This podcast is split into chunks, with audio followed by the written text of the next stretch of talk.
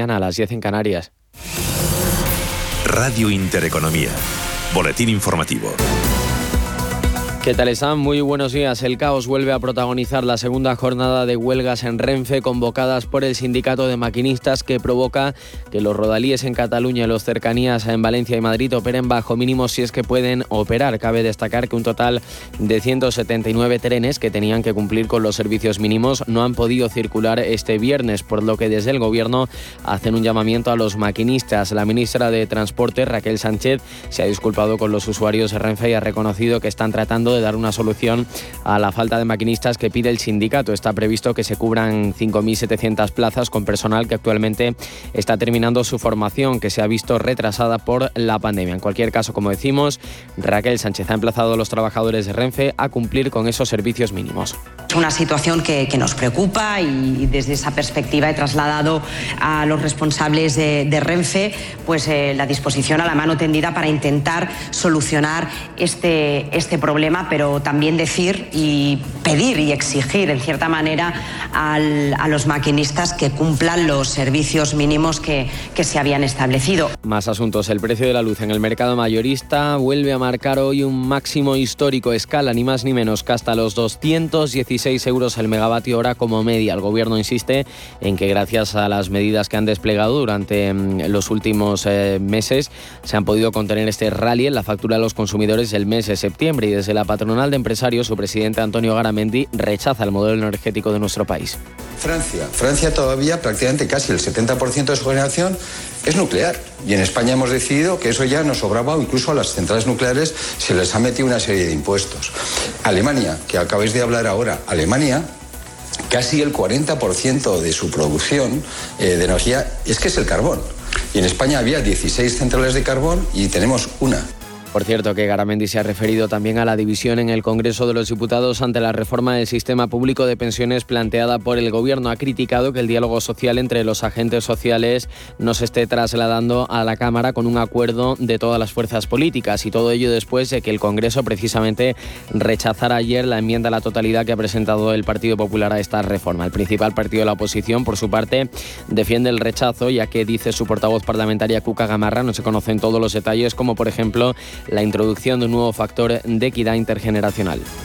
Se deroga el factor de sostenibilidad que se aprobó en el 2013, pero se dice que se va a sustituir por un factor de equidad intergeneracional que desconocemos cuál es.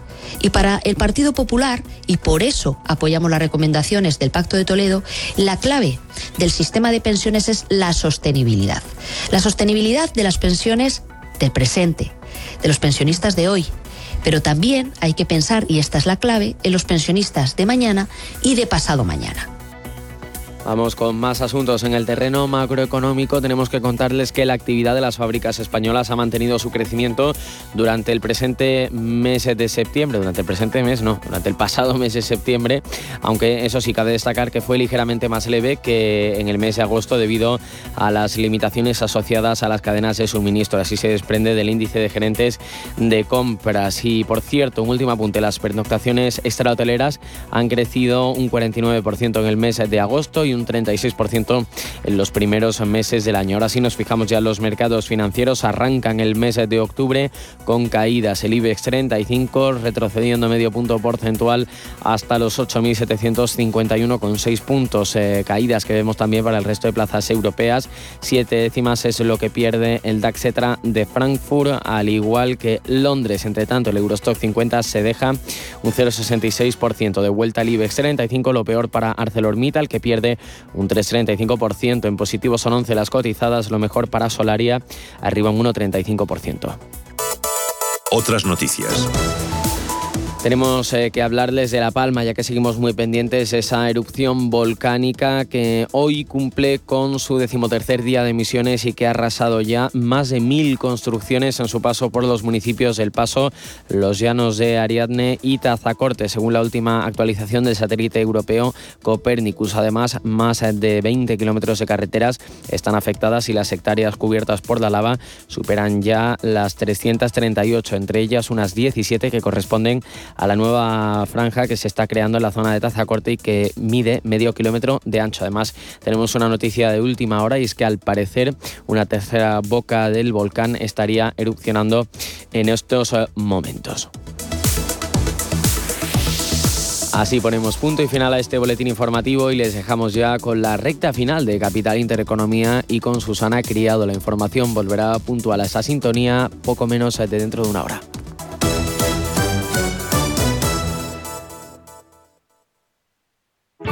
Bontobel Asset Management. Calidad suiza con el objetivo de obtener rendimientos superiores a largo plazo. En Bontobel Asset Management siempre estamos a la vanguardia de las inversiones activas en bonos y acciones. Para más información, entre en nuestra página web bontobel.com barra am. Bontobel Asset Management, su especialista global en fondos de inversión.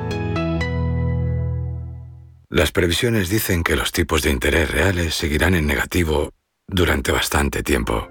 Invierta en oro físico con Degusa, la alternativa positiva a los tipos de interés negativos. Ahorre, diversifique y proteja su inversión. Infórmese en degusa-mp.es o llamando al 9119 82900. Histórica, inolvidable, emocionante. Ópera Los Comuneros. Más de 90 artistas en el escenario, con siete grandes figuras de la lírica internacional, cuerpo de baile, la Orquesta Sinfónica de Castilla y León, dos coros líricos y una espectacular puesta en escena. Una ópera que hace historia. Una actividad de El Tiempo de la Libertad, Comuneros Quinto Centenario. Consulta fechas en tu ciudad en 1521.es.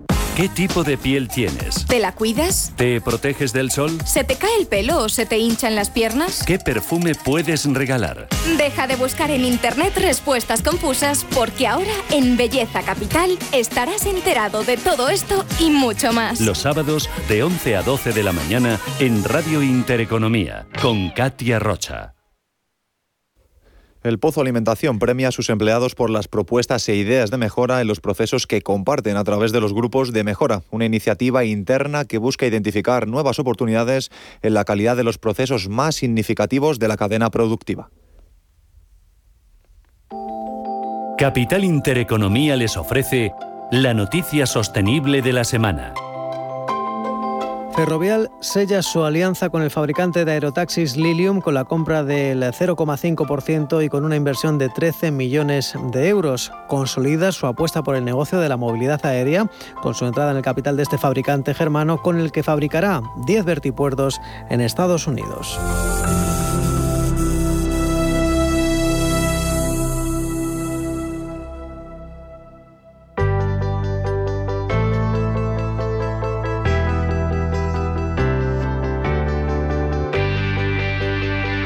Clase Business en Capital Intereconomía.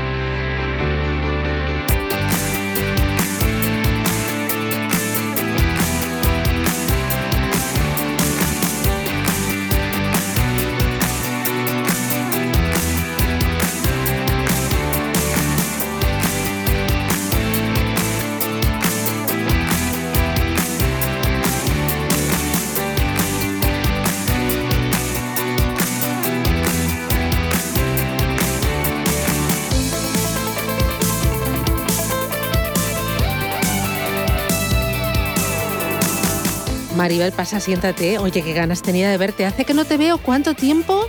Madre mía, bienvenida, Maribel. ¿Qué tal? ¿Cómo lo llevas? Lo llevo muy bien. Sí. Pues qué alegría, la verdad, en Ay, persona. Sí, sí, sí, aquí, qué ganas, Bueno, por con favor, distancia ya. de seguridad, por supuesto. Bueno, bueno, bueno. Oye, ¿qué te parecen los estudios? Preciosísimos. Sí, o sea, sí. bueno, yo aquí ya todos los viernes, o sea que ya me ¿Ah, podéis hacer un hueco. Nada, pues nada, esta es tu casa.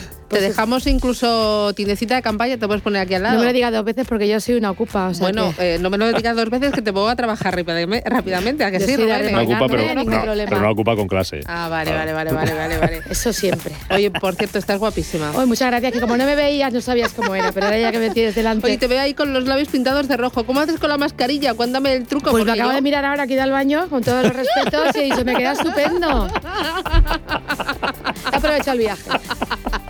Me encanta. Fernando Tomás, ¿qué tal? Buenos días. Buenos días. ¿Qué Bueno, tal? has visto, estamos arriba Buah, total, ¿eh? Cuando he llegado aquí, he visto aquí uno, como una nave espacial. Eh, No, no, me- ¿cómo no? Es una nave espacial, una nave, ¿eh? pensaba La que disfrazamos entraba- de estudio de no sé si radio. habéis oído hablar de la, la- la película, la, la- serie La Fundación de Apple TV. No, no, no. Es el máximo de. de- Arrímate al micro. A ver. es nave el máximo de, de la tecnología y demás. Digo, uy, que esto estamos como estar en, en- en una de esas naves. Bueno. Y demás. Me alegro mucho, sobre todo, de estar en, en estudio. Bueno, yo también. que es lo Tenía muchas ganas de veros, Yo de por favor. también, sí, sí. Bueno, yo te vi hace poco. Lo que pasa es que estabas cruzando un paso de peatones y yo estaba justo ahí, yo te pité, no te enterabas, Pues no quería coger el móvil por eso de las multas. Pues a mí que se me escape una mujer. Ay, Sí, ay, y demás, no, eso. pues irías y muy eso, Y eso concentrado. que te ¿eh? sigo mucho por el- con, con- con tus estados de WhatsApp, ¿me entiendes? Tus comidas, tus eventos y tal. Digo, qué, qué activa es Susana, de verdad. Bueno, Eh, sí, la verdad es que me lo, me lo paso bien. La verdad que muy pues bien, eh, me te, te- te llamé, pero no insiste mucho porque ahora como están con eso de las multas que te pillan y son Sí, sí, seis puntos. A ¿eh? partir de ya, Y- sí, y, ¿no? Lo creo que aprobaron ayer, 600 sí, euros. no Estoy sé. temblando, ¿eh? Estoy- yo, es que ¿Pero te han además- pillado? No.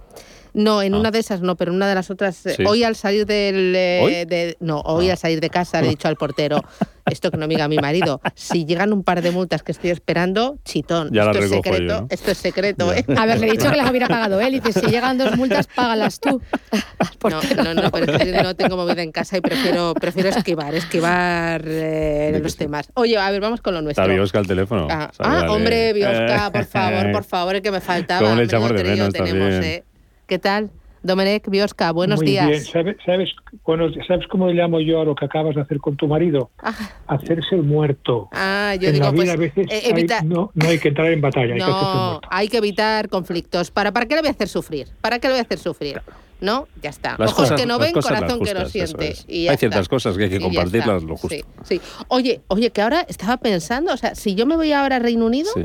Eh, que tengo allá a mi hija estudiando, tengo que llevar el pasaporte. Sí, sí, sí. No me digas. Sí, Te lo sí, cuento bueno, yo si quieres, sí. porque yo voy todas las semanas y voy a seguir A yendo ver. las próximas Pero, o sea, eh, ¿hasta ahora tienes que pasar el, el- el pasaporte o no? a ver, yo siempre utilizo el pasaporte cuando voy a Reino Unido porque Hombre, es mucho tú- más fácil. Y tú porque eres una mujer prudente. Porque Bueno, que viaja mucho y lo tiene, pero... El pasaporte lo llevas siempre consigo, con lo cual, bueno, y aparte que tienes todos los sistemas estos de, bueno, de automáticos en el que pones el pasaporte, te reconoce tu cara biométricamente y entras y, tam- y también, con lo cual la gra- no es un gran cambio, o sea, no es un gran cambio. El gran cambio, y que es lo que está pasando ahora, es todo lo que tienes que llevar además del pasaporte, que tienes que llevar, primero, el, el- el pasaporte europeo de salud.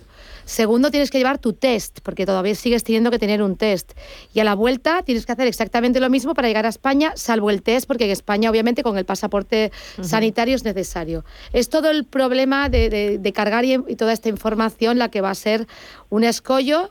En los próximos años, meses, no sabemos lo que va a durar esto. Incluso hablaban que querían poner en los eh, restaurantes, en- como hacían en Francia. Eso en el Reino Unido ya no va a funcionar. Pasaporte COVID. Sí. Eso no va a ser posible, es imposible de gestionar y eso no se va a realizar. Pero realmente el pasaporte, bueno, pues ya lo estábamos utilizando y es recomendable llevar tu pasaporte donde quiera que vayas. Pero no todo el mundo lo tiene a lo mejor y alguien que podía bajar al Reino Unido de manera un poco más eh, habitual, pero con el DNI no ya no cuesta le nada vale, ¿no? hacerse un pasaporte, es importantísimo el pasaporte. Es, eh, no, está- no estando dentro de Europa, pues lleva un pasaporte y ya, Ya. está, que tampoco... Esto desde el punto de vista turístico supone algo, mucho o nada, Fernando. Bueno, en realidad, como dice Lo más difícil no va a ser eso, no va a ser Maribel, eso, ¿no? va a ser normalmente la mayoría de las personas que estamos acostumbrados que viajan tienen el pasaporte, con lo cual no es una problemática. Es más problemática el tema de los test, el tema de, de los PCRs o antígenos, que el pasaporte en sí, ¿no? Luego, bueno, hay una, digamos, no dificultad añadida de que la exigencia para determinadas cosas, si vas a estudiar allí, un, un- tu hijo Sí, los que son, estudiar, así decirlo, como tienen- residentes, ¿no? Necesitan, que un, tienen- necesitan un visado, ¿entiendes? Un visado especial de estudiantes, o si vas a, vas a estar trabajando Mm. Que eso no existía antes. Pero en todo caso, en Reino Unido el problema ahora no es el pasaporte, Ah, el no. problema es que no se puede ni siquiera llevar gasolina, de que no puedes llevar alimentos, de que están bloqueados como consecuencia de todo el tema Brexit, que es otro escollo más añadir a todo esto que estamos hablando. Claro, y al eh, empleo. Por contarlo todo, eh, el DNI no es válido desde hoy, menos para 350.000 españoles con residencia temporal o permanente en Reino Unido. Y estaba leyendo ahora antes de entrar que hay otra excepción. Si eh, el, el- el señor de la aduana te deja pasar, no sé qué criterio va a seguir, Biosca, el señor de la aduana, para dejarnos pasar. ¿Tú a Reino Unido, si vas, tienes previsto ir eh, dentro de poco o no? Tengo previsto irme a, al sur de Francia. Ah, bueno, pues ahí. Pero hasta el Reino Unido no. Pero en Francia no te tienen catalogado como ocupa. No. No. De momento no, además muy bien muy bien acompañado. Esto, esto decía en el Reino Unido que es para evitar que entre los que entran ilegalmente y ponían un nombre como muy feo, muy... Sí, nosotros somos ilegales. Bueno, Reino Unido tiene unas políticas públicas y unas políticas ahora a nivel que realmente tiene muchísimo que ver con el Brexit, que tiene muchísimo que ver con este nacionalismo incipiente que está pasando en, muchos lugares y, se demuestra que después de anunciar mm, bueno, que se separaban de Europa y todo esto, que la mano de obra que, eh, que está fallando era muy, muy importante, porque toda la gente que trabajaba en el sector, pues sobre todo turístico, eran personas que no eran de Reino Unido. Pero te pregunto, te pregunto a la inversa, Maribel, eh, los que vengan de Reino Unido, eh, ¿les cambian algo? Porque eso es lo que a lo mejor más puede interesar a la industria turística española. Los muchos británicos que un día tienen que volver en masa. Antes, ¿cómo venían y en qué les cambia ahora una vez que termina ese periodo de gracia transitorio por el Brexit, que es lo que obliga a partir de hoy a que no valga el DNI. ¿A ellos les cambia algo? Ellos no, tenían DNI europeo, ya tienen el pasaporte, con lo cual para ellos no les pasa con, el pasaporte. ¿Pero con su DNI podían entrar antes? Con su pasaporte. Antes, durante, en la Unión Europea se reconocían todos los DNIs. Ahora no, pero el, inglés, los británicos normalmente utilizan su pasaporte utilizan su pasaporte. No es una práctica tan común como en España de ir con el DNI u otros países, que eh, es la práctica ahora siempre el pasaporte. Eso no afecta, de hecho, además los británicos que vengan a España no tienen que presentar nada más que el, bueno pues el certificado de, vacunación y ya está. O sea, ah, pues realmente no les pedimos Pues yo creo que España debía de, exigirle lo mismo que ya nos exigimos. Bueno, a si exigimos, si apretamos mucho, no vienen. Ya, pero bueno, a veces hay que ser, la diplomacia tiene que traspasar las fronteras, ¿no? Entonces... Yo creo simplemente que eh, no nos interesa demasiado. No nos interesa demasiado España de, países, mercados como Estados Unidos, como Reino Unido, como Francia, como muchos otros. Nos interesa a día de hoy hasta que cambiemos. Oye, si cambiamos y mañana somos el país tecnológico más importante del mundo mm. y tenemos el Apple del mundo aquí, genial. Pero a día de hoy Vamos a esa transformación ¿no? ha ocurrido, con lo cual. Biosca, tú que sabes mucho que estamos en octubre y lo de Inserso no arranca, ¿no? Fíjate, os voy a explicar. Estuve viendo por un webinar un debate entre gestores y, fondos y llegaron a varias conclusiones que son muy positivas. Primero, que los grupos hoteleros, hoteles americanos de inversores están muy interesados en España, en la España turística, para que luego algunos digan que no tiene valor. Y el segundo lugar, la segunda cosa es que están priorizando Baleares y Canarias y lo que es eh, eh, la España sur de buena temperatura eh, como punto de mira de los grupos inversores y están escogiendo con rigor los fondos. Yo tengo dos amigos míos que participan en, perdón, en gestoras y están teniendo muchas oportunidades, pero examinados, examinados como si fueran para ir al Tribunal Supremo. Esto está moviendo, pero hay muchas oportunidades. Y deciros una buena noticia. Marbella, he estado buscando habitaciones para un final de semana próximo. No hay habitaciones. Cinco hoteles, todos completos. Pero me has hecho como los ministros. Te pregunta por el inserso y me has contado otra cosa. Como Sánchez. como el otro día Sánchez ha casado. Es, que tengo un Qué morro, ¿eh? Es que no quiere, Mira, es que ya no quiere ni hablar de eso. Porque como no sabe cuándo va a empezar, ¿no? no, lo que pasa es que el inserso eh, ya, y lo sabe muy bien nuestro querido amigo Fernando, ya lo están haciendo eh, agencias privadas. por su cuenta, ¿no? ¿no? la mayoría de... todas han lanzado a ellos. y la gente no se espera porque tiene miedo a, no poder coger hotel, esperarse, y estos son los que están llevando la tejada a otros precios, que es bueno para todos. ¿Qué ha pasado al inserso? Que cada primero están cerrando hoteles, final de temporada, y cierran. Y dicen, vamos a abrir cuando veamos las expectativas, porque no pueden perder más dinero. Y si aprovechan la formación con el ERTE, pues tendrán buenos profesionales. Si no, allá ellos. ¿Y qué pasa? Que cuando se abra, no habrá tanta posibilidad de escoger como ahora, porque tarde siempre es tarde. Sí, sí. A las agencias les viene muy bien. eso te iba a decir, que aquí los, grandes perjudicados o bonificados son los hoteleros, como tal. Normalmente, ahora lo de las agencias, bueno, pues es una oportunidad para ellos y en las últimas dos semanas eh, han salido todas. Han salido Aboris, han salido eh, Mundo Senior, Viajes, el Corte Inglés ah. también, con Club de Vacaciones y Club de Vacaciones. O sea que también es una oportunidad porque además los precios están muy alineados con los que tiene el inserso. Y el, gran damnificado, sobre todo, que son las personas mayores como yo, ¿sabes? Y además voy a tener que hacer un viaje del inserso. Y, y no, por, supuesto, ¿no? Son, son magníficos pero, pero lo que quiero decir es que las personas no quieren esperar y entonces ya... Es que noviembre es un mes por naturaleza. Bueno, que no quiere esperar nunca el sector privado, tiene que tirar para adelante y sabes cómo hacerlo y lo ejecutas. llevan y con te esto pones de acuerdo mucho con- tiempo y el plazo que era para octubre ya se habla de noviembre. Sí, pero mira, el otro día hablaba con Juan Moller de la Mesa del Turismo y decía eso, ¿no? que la ineficiencia que tiene el, el inserso y la- nuestro, nuestro gobierno en cuanto, cuanto a este, este programa, que es un programa que es extraordinario. Tiene que evolucionar a más. O sea, yo creo que ya el diseño de hace años ya no es el que, el que necesita ahora. Pero como siempre, no piden consejo a los, a los expertos. Dime.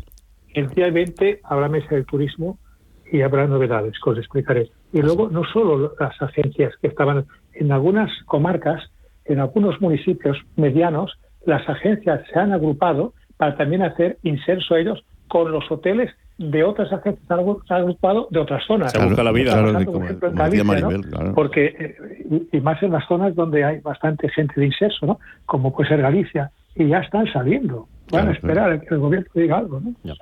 Bueno, por terminar, contadme algo cada uno de vosotros. Eh, Maribel, tenemos una buena noticia que es la OMT que se queda en Madrid y tenemos la COP que se celebra cuando ya, pasado mañana, ¿no? Y hablábamos esta semana contigo precisamente el lunes del Día Internacional del Turismo con ese enfoque sostenible que va, tiene mucho que ver también con esto de la COP, ¿no? Pues sí, la COP es un, bueno, se, se va a realizar durante los primeros días de noviembre en Glasgow, Reino Unido, Escocia, que bueno, habrá que ir con pasaporte, con pasaporte, por supuesto. Eso iba a decir. Y es una grandísima oportunidad para poner de manifiesto que el sector privado turístico está haciendo el trabajo necesario para cumplir con los objetivos de desarrollo sostenible. Nosotros lanzaremos ahí una hoja de ruta trabajada con el sector turístico privado, con todos los segmentos, con hoteles, con compañías aéreas, con agencias, para demostrar al mundo que se está haciendo desde nuestro, bueno, desde nuestro, desde nuestro sector. Y por otro lado también pues eh, los compromisos a los que estamos queriendo llegar como y el trabajo que estamos realizando, a la vez que estamos empezando a medir algo muy interesante, hasta ahora hemos medido lo que repercute en la economía, el turismo a nivel empleo, a nivel ingresos, pero también los indicadores que van a medir la sostenibilidad, que hasta ahora eso nadie lo estaba haciendo y lo vamos a hacer. Y que se quede la En Madrid, pues una grandísima noticia para España, para Madrid y un gran trabajo de diplomacia realizado entre el gobierno, pues eh, tanto a nivel exteriores como turismo. Estamos muy contentos y obviamente nosotros somos agnósticos de donde quiera que estuviese ¿no? la, la sede, pero pensamos que mejor para aquí. España es importante, como, por- como lo es para Francia la UNESCO y para Italia la FAO, con lo cual lo celebramos y apoyamos desde el sector privado todas las iniciativas eh, que la OMT realice, encantadísimos de colaborar con ellos. Pues una buena noticia. Fernando, ¿qué nos traes? ¿Tú qué nos cuentas? Bueno, yo eh, decirte que bueno la ampliación de los ERTES, que a mí me parece una, una buena noticia. Bueno, es un, como yo digo, es una tirita más en, en nuestro... Van seis tiritas, no nos queda cacho Sí, ya. ya, ya nos queda casi, ¿me entiendes? Y demás, no vaya a ser que luego ya entre en la cirugía, que ya son los, los seres, pero que llegarán. Eso te iba a decir, que algún día llegarán, o sea, hay que ser... No de forma general, hay pero que en ser, alguna partecita no, del hay cuerpo. que ser realista, ¿no? Y ya, bueno, pues ya hoy, ya- ayer salía anunciado que ya el grupo, por ejemplo, Aboris, ya está con el ERTE. Eh, Y ya- muchos ERTES preventivos, ¿no? Gente que ha dicho, oye, Sí, por si acaso no, no, se aprueba no, de fuerza mayor o no me lo conceden, Mi- yo presento el mío por causas de producción. Mi anterior empresa, Viajes El Corte Inglés, pues lo mismo, ¿no? Y que debe ser, yo me imagino en, en la postura del director general o del el grupo directivo de pasar de una venta de 2.400 millones a 240 y tantos que fueron en el ejercicio, que es casi, un- casi una caída de un 91%, es un shock total. ¿Me comprendes? O sea, que hay que ponerse en la piel de, de estas personas y para sobrevivir, ¿no? Y el- el- lo que tiene el turismo es que, sobre todo las agencias de viajes que están sobreviviendo, ¿no? Pero ya se empiezan a, a notar en el sector en esas noticias positivas. Hmm. Y, y yo creo que también se ve en la calle. Yo lo veo, lo estoy percibiendo últimamente. La normalidad, Que hay ¿no? la normalidad, un cierto, un cierto relax. Yo creo que muchas veces ya se nos olvida la, la pandemia, fíjate. Bueno. Biosca, cerramos contigo, ¿qué nos cuentas? Sí. Aparte de lo de Marbella, que decías que los hoteles hasta arriba. Arriba, arriba, sí, sí, arriba, arriba. Eh, fijaros, eh, Unión, Baleares, Pacto de Hierro entre sector privado y sector público esta semana para promocionar juntos eh, el destino Mallorca, para recuperar a los alemanes que abandonaron eh, los destinos, de, de algunos destinos, Caramellón, Magaluf y Calabona, y sobre todo hacer las cosas muy bien, porque tienen grandes oportunidades con lo que hemos dicho antes de los mercados que, que van al, al calor. Y, y acabar de decirte una cosa, Fernando, estuve pasando casi un día entero en el corte inglés, en uno de los hoteles de Galicia. os felicito por la amabilidad y atención de la gente y los servicios que estáis dando. Si no te gusta, lo devuelves. Espectacular. Sí, la verdad, la verdad, bueno, pues sí. Bueno, eso es un poco la filosofía de, de nuestra empresa. Bueno, ya hablo como nuestra como si fuera mía todavía. Aunque yo, pero bueno, me siento también, sigo teniendo sangre verde eh, dentro. Y efectivamente siempre ha sido una de las de los valores que ha tenido el corte inglés. Tiene que seguir afianzando esos valores porque también dentro de la, de la empresa se están viviendo una serie de circunstancias en cuanto a atención al personal que bueno que yo creo que se deben de detectar.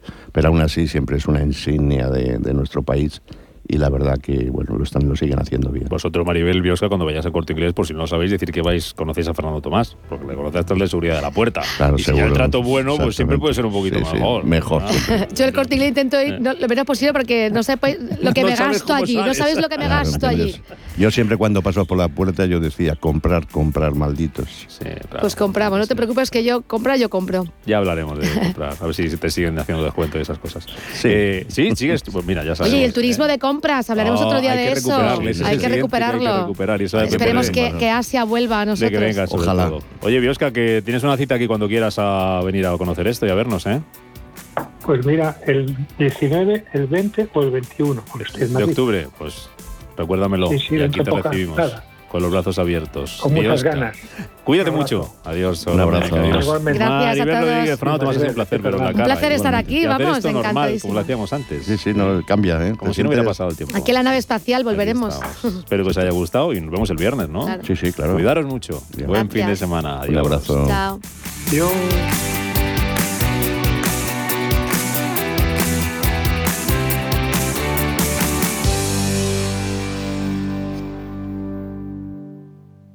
¿Buscas hipoteca y aún no has dado con la tecla? Descubre la hipoteca online del Santander, digital desde el principio y con un gestor personal que te acompañe y resuelve tus dudas hasta el final, para que puedas gestionarla desde donde quieras y cuando quieras, con información del estado de tu solicitud en todo momento. Compara, elige, encuentra, simula tu cuota y compruébalo tú mismo en bancosantander.es. Descubre la misión más peligrosa. Enfréntate a un misterioso villano y vive la acción más explosiva. La espera ha terminado. Vuelve Bond. James Bond. Esta semana vive el mejor cine en la gran pantalla de Cinesa con Sin tiempo para morir. Consulta cines, horarios y calificaciones en cinesa.es. En Cinesa, we make movies better. Miles de ladrillos que encierran leyendas e historias. Una de las mejores fortalezas de la Europa del siglo XV. Conoce el Castillo de la Mota en Medina del Campo. Información y reservas en castillodelamota.es. Y después, ¿por qué no visitas el Palacio Testamentario, el lugar histórico donde Isabel la Católica murió tras redactar su testamento? Es una invitación del Ayuntamiento de Medina del Campo. ¿Qué le diría Cervantes al presidente del gobierno o Voltaire a la oposición?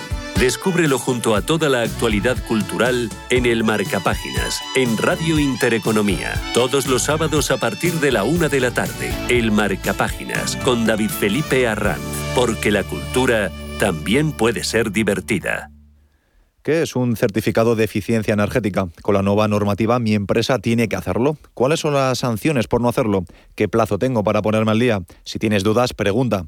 NES, especialistas en gestión y ahorro energético, te contesta a estas y a otras cuestiones. NES.es.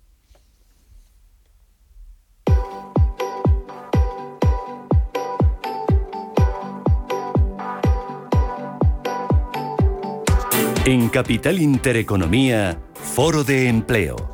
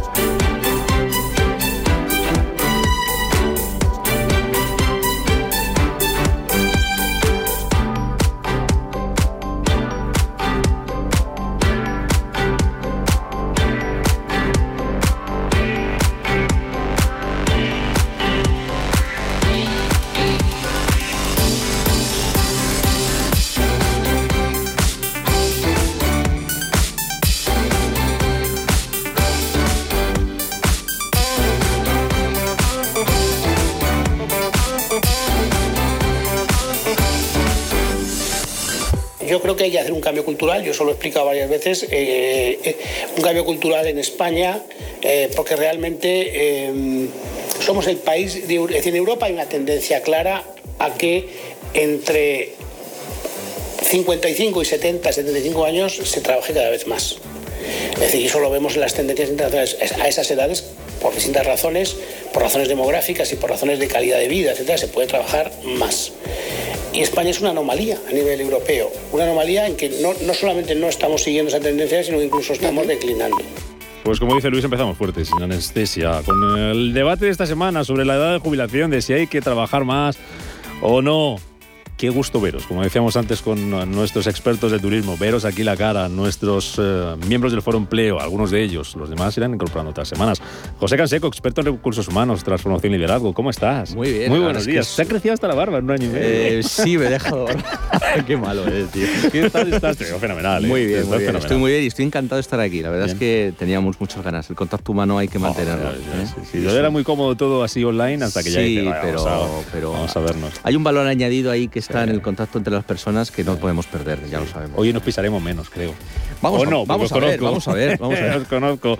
Hermógenes del Real, profesor de la Universidad Autónoma de Madrid. ¿Cómo estás? Muy buenos días, bienvenido. Buenos días, muy ¿Qué bien. tal? Bien, bien, aquí esperando el porvenir. ¿Y, ¿Y, cómo viene? ¿Viene bien, viene mal, viene torcido? Bueno, viene regular, ¿eh? Ah, muchas noticias. No, va a venir bien, va a venir bien porque vamos a traer ahora desayuno. Ah. Nos ha traído Luis Pérez, el director de Relaciones Institucionales de Randstad, que viene aquí, nos ha agasajado con unos dulces y han llegado así a cenar un ratito. Tirado, ¿eh? Ha llegado, han llamado a la puerta, hemos abierto y hemos recibido un desayuno fantástico. Si nos tienes comprado, Luis, ya. No, no buenos días. Había que celebrar, ¿no? Que estemos otra vez juntos. La vuelta a la que, rutina. Que esto, la vuelta a la oficina, había que ponerlo en valor. ¿no? Y qué mejor que con algo de comer. Pues siento empañaros la alegría, pero vamos a hablar de Y de estas declaraciones que escuchábamos y hay que trabajar más entre los, 70, entre los 55 y los 75 años. Dice que hay que hacer un cambio cultural. Yo, yo, os voy a contar lo que opino. Eh, Se la ha criticado mucho y ha habido gente que ha dicho, no, no, no ha dicho lo que ha dicho, no, no ha dicho que hay que atrasar la edad de jubilación. No, pero no sé si nos ha llamado un poco vagos a los españoles, porque luego añadía en ese corte, hay veces que no se puede trabajar más de los 75 por tema normativo, convenios que impiden trabajar más, pero la mayoría de las veces, decía luego, es por un tema cultural. ¿Nos está llamando vagos, Canseco? Pues no lo sé, no sé a veces cómo abordar los comentarios de este hombre que a veces son un poco gratuitos, de verdad. Eh, yo no creo que en España seamos vagos. Es verdad que hay un sesgo en el resto de Europa, en algunos países europeos, sobre cómo se trabaja en España, hasta que se viene a España y se toca realidad y se da cuenta uno de que los españoles son eh, profesionales y son personas que trabajan de forma seria muchas horas, muchas más horas que el resto de la Unión Europea y en ocasiones de forma muy eficiente. El problema que tenemos en nuestro país, como decimos siempre, es que hay muchas compañías de muy pequeño tamaño. Y además tenemos sectores ligados al turismo, a la hostelería, que son intensivos en mano de obra. Y otros, por lo tanto, eh, que a un señor o una señora con 60 años, y estoy diciendo 60 años, le obliguemos eh, pues a trabajar eh, 10 horas en jornadas intensivas porque trabaja en hostelería o cargar eh, cajas o no sé qué, hombre, pues cuesta llevar eso a los 75 años. Si trabajas en una oficina calentito, eh, y con buena luz, como decimos, pues seguramente será posible y tú quieras hacerlo. En otras situaciones es muy complicado, sin entrar en aquellas actividades que tienen que ver pues, con la minería, la industria, que sabemos que están reguladas por ley, ¿no? Mm. Hermógenes, ¿qué opinas tú? Ah. ¿Por qué pasa esto y por qué ha dicho esto el ministro? Yo, yo estoy de acuerdo con el ministro. ¿Sí? A ver. En los temas, o sea... ¿En por- qué? ¿Que nos ha llamado vagos o qué? No, no, en que nos ha llamado vagos, no, en que, en que culturalmente deberíamos tener este, este diálogo. O sea, deberíamos empezar a plantearnos que las cuentas no salen. Vale. ¿Pero eso tiene que ver con números o con cultura? Con las dos cosas, es decir, primero la cultura y luego los números. ¿Pero la cultura tiene relación con la vaguería? No, no con la vaguería, sino con, con el hecho de que te- de- deberíamos pensar que a lo mejor tenemos que trabajar a los 75 años para mantener el sistema. Pero pregunto, eh, es que pareces el portavoz del ministro. Entonces te aprovecho y como no nos ha dado entrevista te pregunto a ti. ¿Por qué no trabajamos hasta los 75 años en España? Hay algunos casos en los que, como decía Canseco, no se puede por tema físico, tema trabajo. Otros porque hay convenios que lo impiden. ¿Pero qué porcentaje es el cultural? El no porque no quiero. No, el porcentaje cultural es que, que no Porque veamos... ese es el único que culturalmente se puede cambiar. El otro es cambiar la ley, cambiar la norma o, o cambiar el tipo de trabajo que tenemos para que todos sean calentitos, como decía Canseco, estemos en la oficina y A yo ver, aquí, o cuando sea, me dé la hora me voy. Que, que yo, que yo estoy de acuerdo con José Canseco. No, O sea, estabas de acuerdo con el ministro. no, no, que estoy de acuerdo. Oye, me está encantando este debate, macho. Luis, Estoy, preparando- estoy preparándome.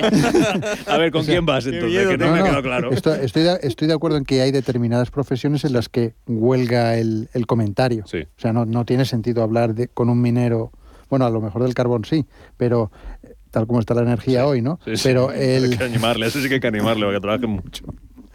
pero, pero hay, hay, una, hay una cosa que culturalmente deberíamos empezar a debatir, que es en lo que yo estoy de acuerdo con el ministro, y es que las cuentas, que eso es lo que no dice el ministro, no salen. Pero no lo dice. Ah, ya, ya, porque no, le interesa dice. decirlo. Ya, pero, pero ah, eh, iba a decir ya una palabrota, Dila, pero dila.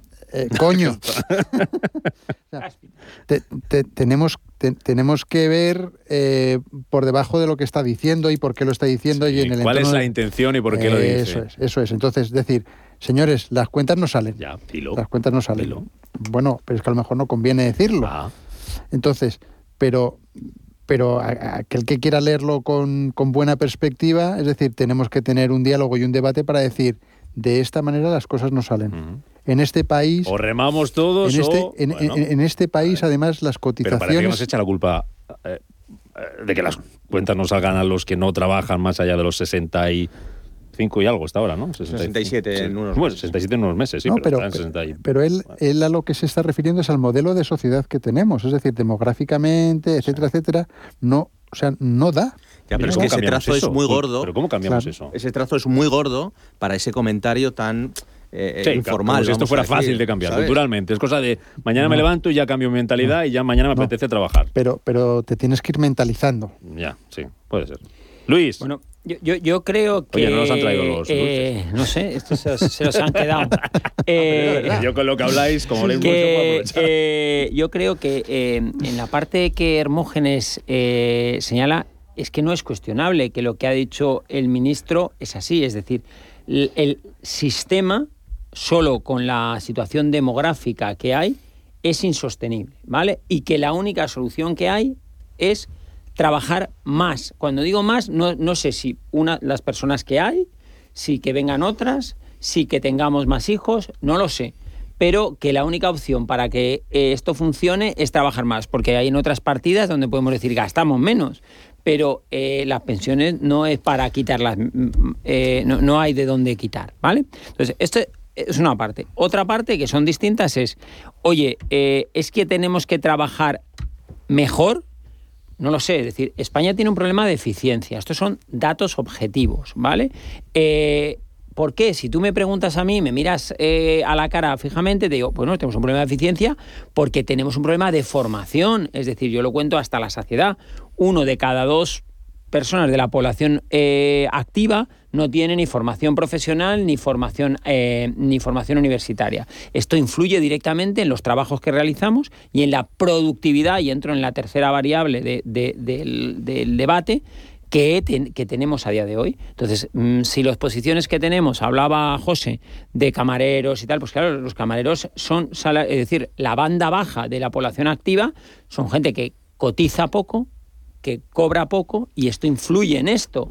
Eh, y esto solo se soluciona, no, y, en- y abro otro melón que me encanta, no se soluciona con el nombre del contrato, sino se soluciona Eso es, eso con, el, eh, con la formación, con cambiar el modelo educativo y con un tema que abordaremos después de por qué producimos unas cosas en las universidades y el mercado demanda otras. Sí, sí, bueno. Eso para luego. Eh, Pero sobre esto, ¿alguna más cosita Sí, más? sí, es que al final eh, lo que subyace es que, eh, como ha dicho Luis, eh, las capas eh, de la sociedad, eh, laboralmente hablando, que menos nivel retributivo tienen, contribuyen poco a la caja de la seguridad social.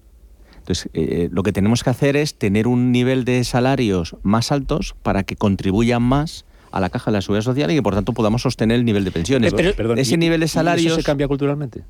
Eso, eso se cambia a través de qué tipo de comportamientos y cómo trabajo mi puesto de trabajo y cómo el empresario es capaz de tener una propuesta de valor que es atractiva para el mercado y el mercado te la compra. Eh, El, es que es el- el complicado. empresario no decide qué estudia cada persona, ¿eh? lo decide cada uno y qué formación sí, tiene. Sí, pero tiene la capacidad de decidir si un, si un empleado u otro le sirve o no le sirve, aporta el nivel de valor y el nivel de expertise que necesita y por tanto lo coge o no. Sí, sí, bueno, eso sí, pero quiero decir que yo no conozco ningún empresario en mi vida que tenga trabajadores productivos que no veas y les despiden. No Ah, no, conozco no, a no. Bueno, sí, el que se le quiebra Bueno, su negocio. que tiene que cerrar. Pe- pero, que no pero estamos- y que lo que sí sé, solo un banner a lo que decías antes, de- de- del, del nivel retributivo, lo que sí sé es que como no se soluciona es subiendo el SMI. Eso sí lo sé. No, pero yo no estoy hablando del SMI. No, ya, ya, ya, ya. Pero, Sí, pero sí, como sí, ha dicho Pepe sí. Álvarez, ha sido una mierda. Yo estoy Oh, perdón, diciendo- lo ha dicho así. Es decir, bien, y, y- y probablemente tiene razón. Si, si el problema es que eh, en el paralelo, y, y vosotros que aquí cada día habláis de esto, estamos viendo lo que está haciendo la productividad. ¿Qué está haciendo la productividad de España? A ver. eh, Algo más sobre esto, que voy a cambiar de... Tercio. de- bueno, no de tema, porque vamos a seguir hablando de formación. Claro, no, pero hay un tema súper importante y es eh, el tema de la eficiencia y el tema de la productividad. Por poneros un ejemplo, hoy en día que parece que el coste energético es alto, eh, Hoy sí. Solo parece. que baja un 70%, que te pongan unos paneles solares, la factura, lo puedes solicitar y se tarda en instalar un día. Pero hasta que eso pasa, pasan seis meses por problemas burocráticos. O sea, ya no es solo por la cualificación de los trabajadores, sino por el sistema de país que tenemos y una estructura. Entonces, esto radica en muchos factores, por eso no te doy una solución porque no la tengo. Y creo que Escriba tampoco la tiene. Escriba lo que está es abriendo el melón, desde mi punto de vista. Entonces, por lo que está diciendo José, la cotización es muy inferior a lo que pasa en otros países. Y si tenemos la deuda que tenemos, Pero eso es lo que yo digo, pero eso se cambia culturalmente, ministro. eh, culturalmente él O sea, está aumentar la cotización de los españoles se cambia con Pero- cultura. Pero, está abriendo la espita, es decir, porque, porque él está atado de pies y manos Ya, ya. por la ideología. Pero que lo lanza y parece que nos llama No, lo que pero no yo es. No, pero yo Eh, creo que es mejor lanzar eh, iniciativas y comentarios al viento al corto plazo que tiene un impacto dentro de, tres, de seis meses o un año eh, que hacer una planificación a largo plazo, no ahora, hace diez años, Y de momento, que requiere más Los esfuerzo. viernes aquí nos tienen entretenidos mientras hablamos de esto. No, eso- sobre todo porque la- las medidas que están poniendo, cuando se ejecuten, ellos ya no estarán Claro, en el ya se gobierno. lo come O sí, bueno, es Oye, no luego se sabe. hablamos, si da tiempo, que no lo prometo, porque como esto es así, de por qué España es el país de la Unión Europea con más graduados universitarios en empleos de baja cualificación, que tiene bastante que ver con esto que me estabais contando. Pero quiero seguir hablando de formación y presentaros algo que no sé si conocéis y que os va a gustar, eh, de una industria, ya que estamos hablando de industria de empleo, que genera en España 220.000 empleos aproximadamente, es casi el 3% del PIB, que es la industria del deporte. Y hablando de formación, quiero saludar a don José Moya, que es el director de la Liga Business School, que viene a ser algo así como el departamento educativo de la Liga. Don José, muy buenos días. Hola, ¿qué tal? Buenos días. Es algo así, ¿no? Eh, podríamos definirlo mucho como... son- sois, sois el departamento educativo de la Liga, el que formáis, ¿no?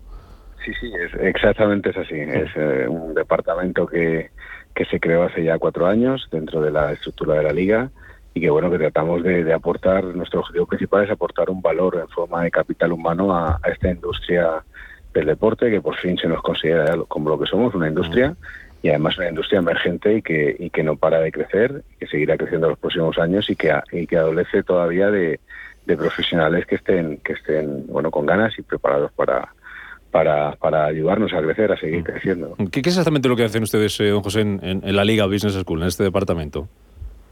Bueno, pues tenemos, tenemos varios pilares de, de desarrollo. Uno de ellos es la propia Business School, como nuestro propio nombre indica, donde desarrollamos una serie de cursos y de másteres pues eh, orientados a, bueno a formar a los tanto a los profesionales ya existentes como a los futuros profesionales que se quieran dedicar a que quieran desarrollar su actividad profesional en esta en esta industria y después también bueno tenemos varias líneas una línea de internacionalización donde donde compartimos también esa expertise eh, eh, de, la liga con, con, con, bueno, con partners internacionales, con ligas, con federaciones, comités olímpicos en ya en más de 26 países.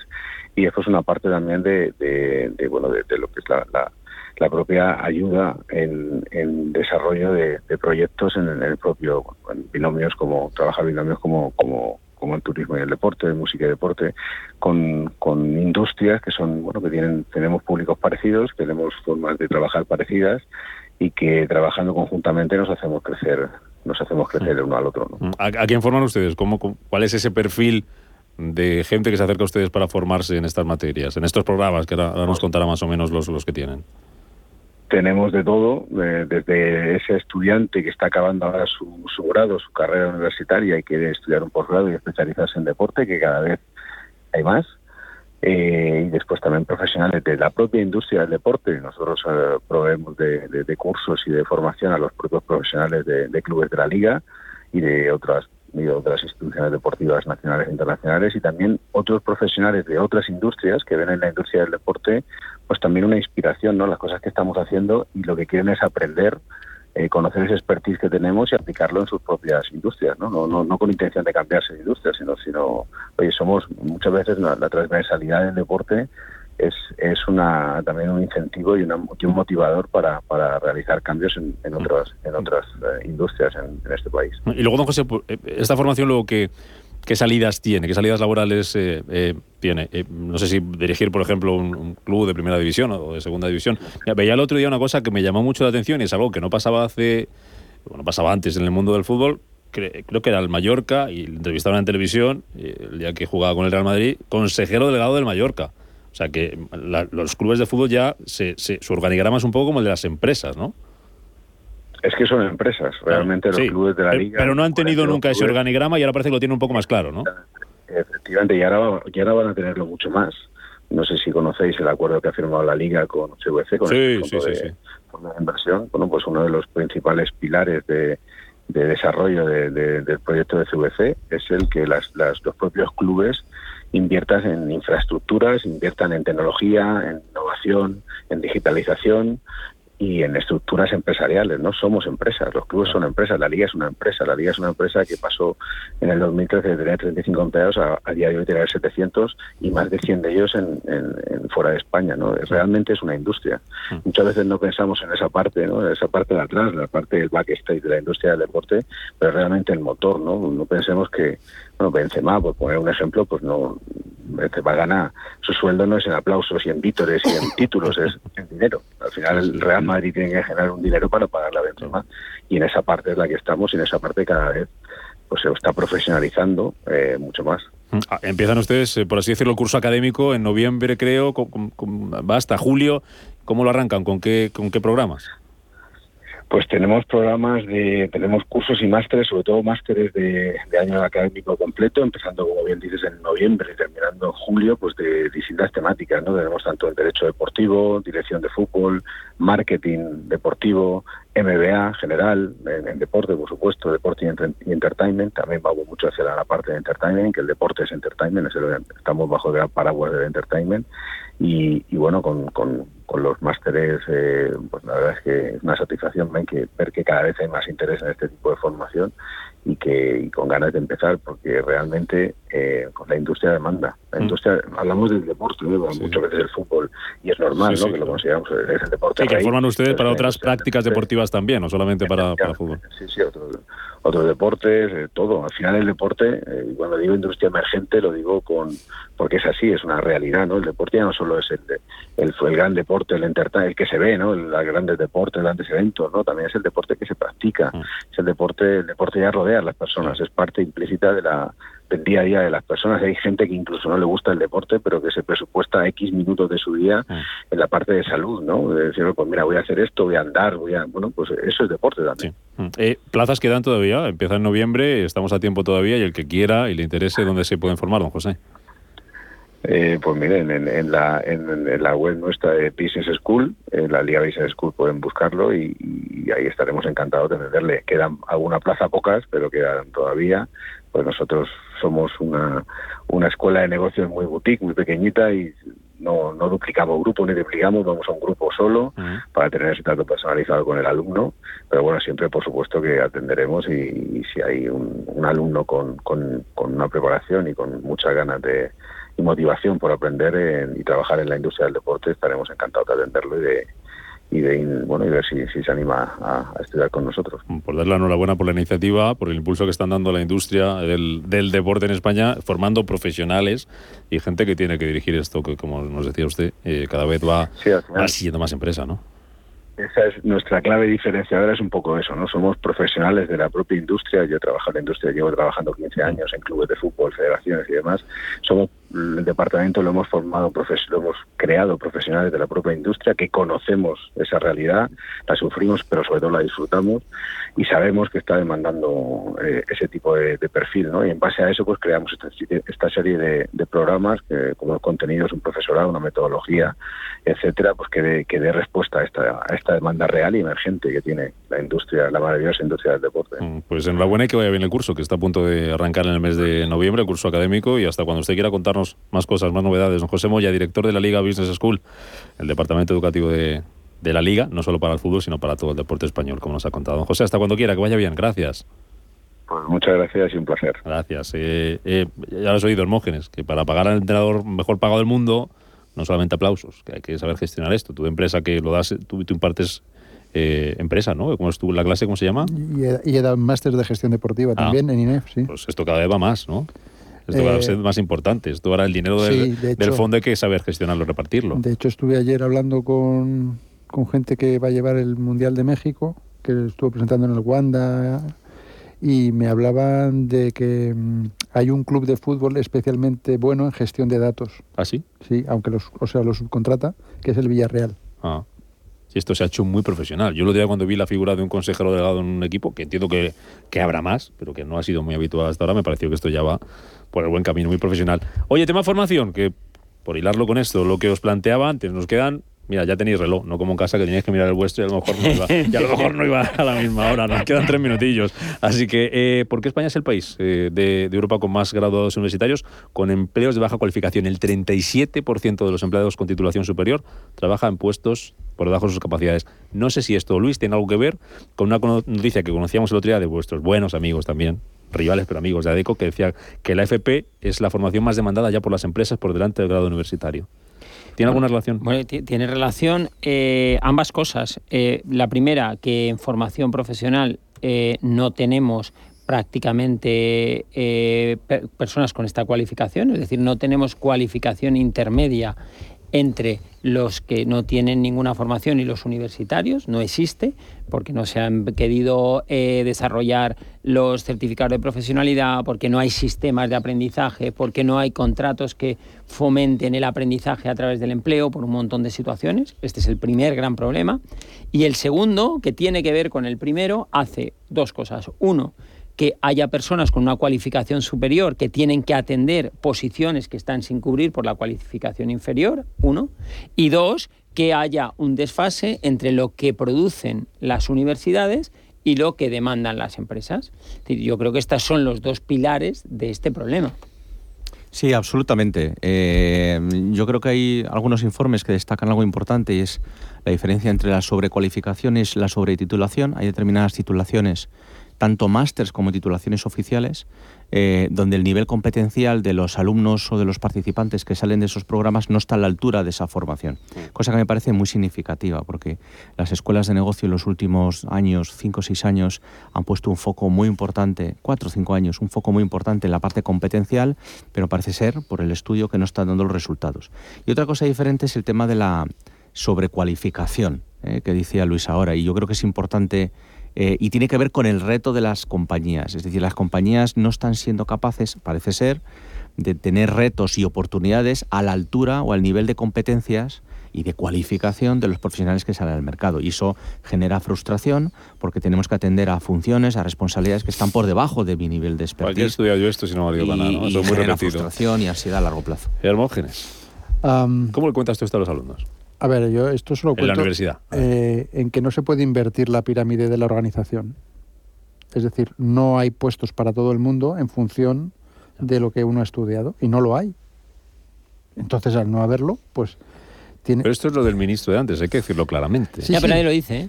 Ya, no, no, ¿verdad? Ya, ya, bueno, pero estamos aquí nosotros para eso. Entonces, el...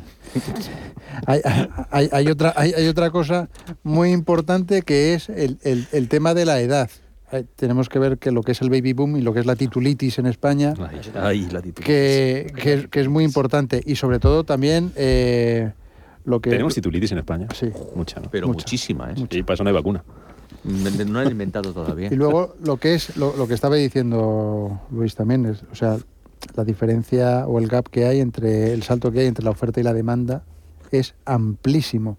Se sabe ahora que con las competencias digitales eh, hay por, creo que son 700.000 puestos de trabajo que no se han cubierto. Sí.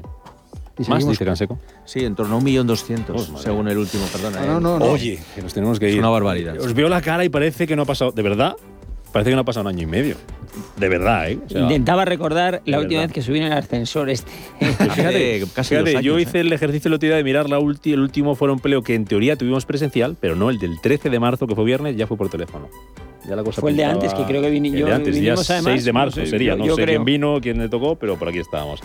Pues ya sabéis dónde estamos. José Canseco, Mogens del Real, Luis Pérez, bienvenidos de nuevo. Un placer, gracias y hasta el viernes que viene o cuando nos toque por calendario. Cuidaros mucho. Buen fin de semana. gracias. Adiós. Gracias, hasta luego. Fin de semana.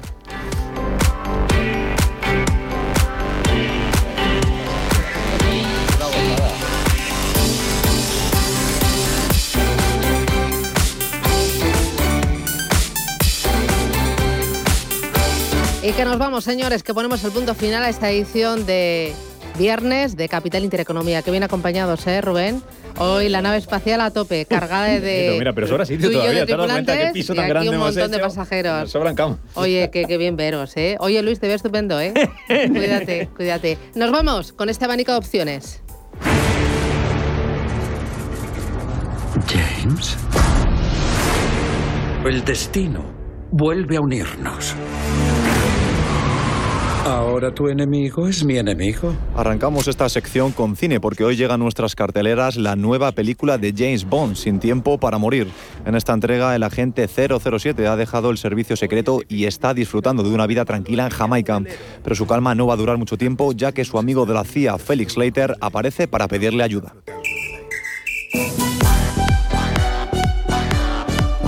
La mayor producción de magia nunca vista en Europa regresa a Madrid tras el rotundo éxito de su primera temporada de la mano del mago Junque, uno de los ilusionistas más reconocidos de la escena internacional y actual premio mundial de magia. El pabellón 1 de IFEMA de Madrid será el encargado de acoger desde hoy hasta el 9 de enero uno de los mayores espectáculos de magia nunca vistos en España.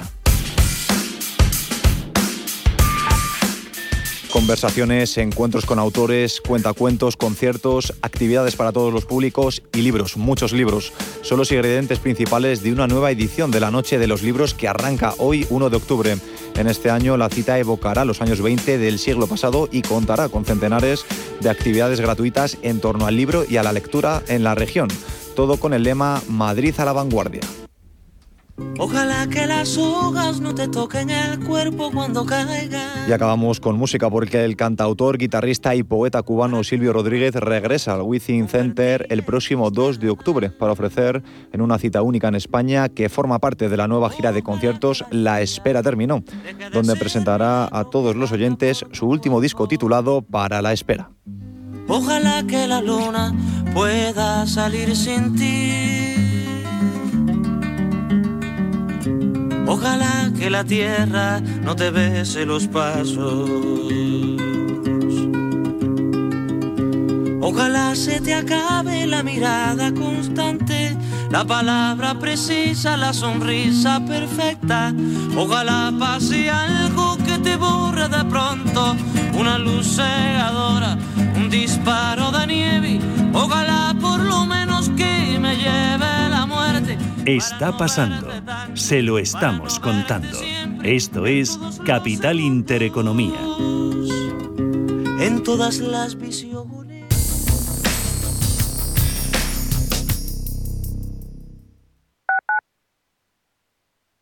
¿Has oído hablar de Claudia? La solución de centralita en la nube de Enfone para empresas permite a tus empleados comunicarse con su conexión a Internet en su smartphone, tablet o portátil desde cualquier lugar. Personaliza el menú de bienvenida, desvía o gestiona llamadas en espera o perdidas, haz videoconferencias, comparte pantalla y mucho más. Visita hoy mismo enfone.com y pídenos tu prueba gratis.